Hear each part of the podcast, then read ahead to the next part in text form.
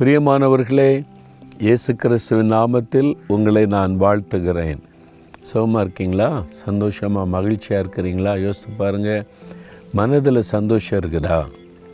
அதாவது பாவத்தின் பாரம் இருக்குது பாருங்கள் அது நம்முடைய உள்ளத்தில் நுழைஞ்சிட்டா நம்முடைய சந்தோஷத்தை கெடுத்துரும் பாரத்தை உண்டாக்கி விடும் ஆண்டு விடத்தில் நம்முடைய பாவத்தை அறிக்கை செய்யும்போது ஆண்டவர் நம்முடைய பாவத்தை மன்னிக்கிறது மாத்திரம் இல்லை ஒரு வசனம் அழகாக சொல்லியிருப்பார்கள் நூற்றி மூன்றாம் சங்கீதம் பன்னிரெண்டாம் வசனத்தில் மேற்குக்கும் கிழக்குக்கும் இவ்வளவு தூரமோ அவ்வளவு தூரமாய் நம்முடைய பாவங்களை நம்மை விட்டு விலக்கினார்.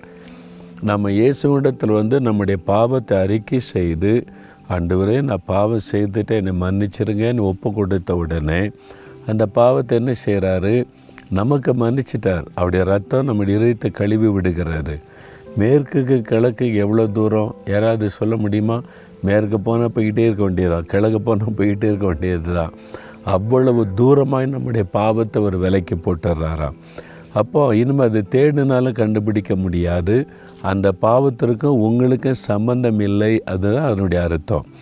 ஆண்டவர் சொல்கிறார் நான் தான் உன் பாவத்தை மன்னிச்சிட்டேன் மகனே மகளே. இனிமேல் அதுக்கும் உனக்கு சம்பந்தம் இல்லை. நீ ஏன் பழைய காரியத்தை நினச்சிக்கிட்டு இருக்கிற? அப்படின்னு ஆண்டவர் சொல்கிறார் சாத்தான் தான் பழைய காரியத்தை ஞாபகப்படுத்தி நீ இப்படிலாம் பாவம் செய்திருக்கிறல்ல இன்றைக்கி ரொம்ப பரிசுத்தவன் மாதிரி இயேசுவோட நடக்கிறேன்னா சரியாயிட்டா அப்படின்னு நீ மனதில் பிசாசு கிரியை செய்வான்.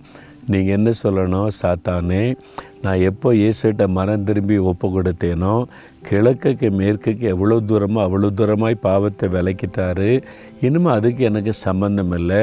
என் பாவத்தை தேடனா நீ போ கிழக்க போ அல்லது மேற்க போன்னு சொல்லிடுங்க சரியா?